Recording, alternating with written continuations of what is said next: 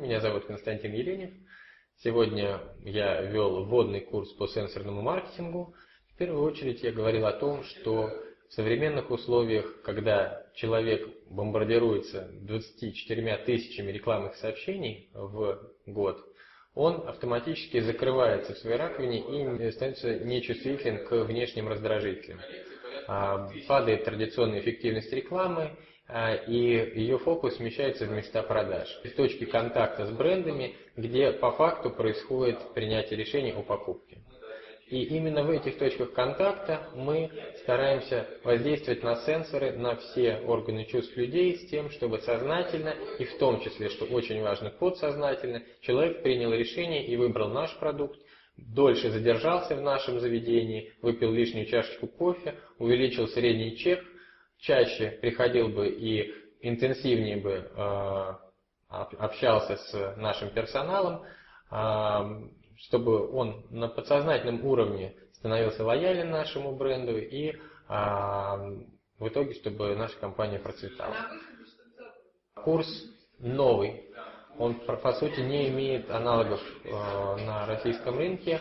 Есть наработки в области нейробиологии, но прикладной курс с точки зрения сенсорного маркетинга, а также инструментов таких как музыка, запах а, и вот такого рассказа, да, в том числе с диалогом со слушателями, его еще не было. И мне хотелось бы сделать курс именно в таком живом формате, который бы позволил каждому, кто на него придет, а, что-то вынести для себя вполне конкретное. То есть, каким образом организовать взаимодействие с клиентом в точках контакта, используя сенсорные инструменты, какую музыку поставить, чтобы стимулировать потребителей, какой аромат подобрать и каким образом в целом вести свою коммуникативную политику с точки зрения той ценности, которую мы передаем, создавая определенную атмосферу. Атмосферу комфорта, атмосферу моды и престижа, разные а, варианты, которые подойдут каждому конкретному случаю, каждому конкретному бизнесу, как B2C, так и B2B.